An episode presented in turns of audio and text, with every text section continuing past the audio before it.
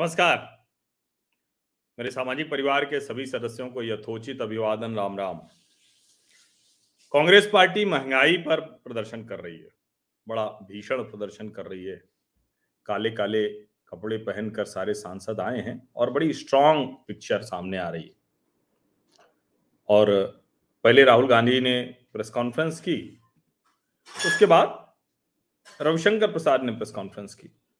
अब ज़ाहिर है, दोनों ने एक दूसरे के ऊपर आरोप प्रत्यारोप लगाए। रविशंकर प्रसाद कह रहे हैं कि ये तो ईडी का डर है और चूँकि परिवार संकट में है तो इसीलिए ये सब धरना प्रदर्शन हो रहा है। काफ़ी हद तक ये ठीक भी लगता है, क्योंकि ये जो पूरा प्रदर्शन है, ये शुरू ही इसी से हुआ कि सोनिया राहुल से पूछताछ हो रही है। तो उसी से ये सब शुरू हुआ और अभी भी जो प्रदर्शन की तीव्रता आपको दिखेगी वो इसी वजह से दिखती है कि बड़ा गांधी परिवार पर बड़ा अत्याचार हो रहा है। लेकिन, आज राहुल गांधी की प्रेस कॉन्फ्रेंस, वैसे तो हमेशा कहते हैं कि सब संघ ने कब्जा कर लिया है, संघ के लोग बैठ गए हैं इंस्टीट्यूशन है, सब कुछ है।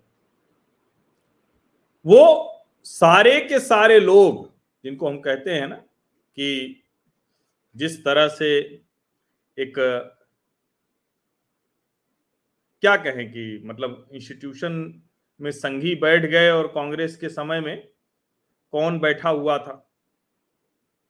लेकिन राहुल गांधी ने जो कहा, जरा उसको सुनिए। राहुल गांधी कह रहे हैं, पहले तो उन्होंने कहा कि लोकतंत्र खत्म हो गया, मज़ा आ रहा है। उन्होंने कहा लोकतंत्र की मौत हो गई। और जब वो कह रहे थे कि लोकतंत्र की मौत हो गई तो देश के सभी टीवी चैनलों पर वो लाइव थे। जब वो कह रहे थे, हिटलर चुनाव जीत कर आया। हालाँकि हिटलर और भारत के संदर्भ एकदम अलग है, नरेंद्र मोदी की जीत एकदम अलग है, लेकिन वो जो है, तुलना कर रहे हैं। बेमेल तुलना है, बेतुकी तुलना है। और उसके अलावा, जब वो ये सब कह रहे हैं तो वो कह रहे हैं कि सारे इंस्टीट्यूशंस पहले तो क्या अगर लोकतंत्र खत्म हो गया होता, तानाशाही होती तो ये संभव था कि वो अभी प्रेस कॉन्फ्रेंस करके ऐसे बता पा रहे होते। उनकी दादी जी ने जब तानाशाही की थी, आपातकाल लगाया था तो किसी की हिम्मत थी क्या कि ऐसे प्रेस कॉन्फ्रेंस कोई कर सकता था? और ऐसे तो प्रेस कॉन्फ्रेंस छोड़िए, कैसे भी कुछ नहीं कर सकता था। लेकिन उसके आगे जब वो कहते हैं कहते हैं कि दरअसल विपक्ष के साथ कौन लड़ता है? विपक्ष के साथ जुडिशरी मीडिया, पता नहीं किसने उनको लोकतंत्र की परिभाषा ये समझाई है। कि सब हर कोई विपक्ष के साथ लड़ता है। अरे, विपक्ष के साथ नहीं लड़ता है। सरकार अगर गलत कुछ कर रही है तो उसके खिलाफ खड़ा होता है। लेकिन आप सोचिए, वो ये कह रहे हैं कि तुम लोग हमारे साथ नहीं आ रहे हो। जजों को कह रहे हैं, पत्रकारों को कह रहे हैं, सिविल सोसाइटी को कह रहे हैं, सबको वो कह रहे हैं कि चूँकि तुम लोग कांग्रेस की सत्ता नहीं दिला पा रहे हो, इसलिए दोषी तुम लोग हो। ये वो कह रहे हैं।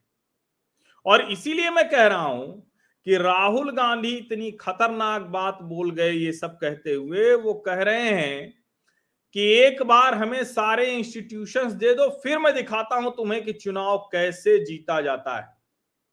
एक बार सारे इंस्टीट्यूशंस हमें दे दो। तो इनकी मंशा क्या है? क्या करना चाह रहे हैं कांग्रेस के लोग? एक बार सत्ता आ गई तो। सोचिए ये जरा। इतने खतरनाक मंसूबे हैं इनके। इतने खतरनाक मंसूबे हैं कांग्रेस पार्टी के। तो आप इस बात को जरा अच्छे से समझिए कि आखिर राहुल गांधी कह क्या रहे हैं। और राहुल गांधी जो कह रहे हैं, वो उसी की तरफ़ इशारा कर रहा है, जिसको वो बता रहे हैं कि दरअसल नरेंद्र मोदी कर रहे हैं। जो वो कह रहे हैं ना कि नरेंद्र मोदी ये सब कर रहे हैं सारी संस्थाओं को कब्जे में ले लिया है, सब कुछ ये कर दिया है। दरअसल वो खुद वही करना चाहते हैं। और इसके लिए उन्हें देश की संस्थाएँ चाहिए। जब वो कहते हैं कि देश की संस्थाओं पर संघी बैठ गए हैं, कब्जा कर लिया है तो आप नाम लेके बताइए ना कि कौन बैठा, कहाँ बैठा। क्या इस देश में जितने न्यायाधीश हैं, इनकी नियुक्ति भारतीय जनता पार्टी और राष्ट्रीय स्वयंसेवक संघ करता है? क्या अभी को छोड़ दीजिए। ईडी के प्रदर्शन को छोड़ दीजिए। क्या जब जब कांग्रेस ने प्रदर्शन किया या लड़ाई लड़ी तो किसी टीवी चैनल ने नहीं दिखाया? सच यही है कि राहुल गांधी के अंदर तानाशाही करने की इच्छा बलवती हो रही है, लेकिन दुर्भाग्य से देश जागा हुआ है। वो उनके साथ खड़ा नहीं हो रहा है सरकार बनाने के लिए। इसलिए अब वो इस तरह का तमाशा कर रहे हैं। इसलिए वो देश के भीतर एक असंतोष, एक ऐसी भावना करना चाहते हैं विद्वेश की, जिससे सबको लगे कि नहीं, देश बड़ी खराब स्थिति में। लेकिन ये जो वो बोल गए कि एक बार संस्था मेरे हाथ में दे दो, तब मैं दिखाता हूँ कि चुनाव कैसे जीता जाता है, इसका मतलब समझते हैं? उन्हें देश की जनता का भरोसा जीतने की कोई आवश्यकता नहीं लग रही। उन्हें देश की जनता का भरोसा जीतना ही नहीं। अब आप खुद ही समझ लीजिए कि ये प्रदर्शन ईडी के खिलाफ है या महँगाई के खिलाफ। बहुत बहुत धन्यवाद।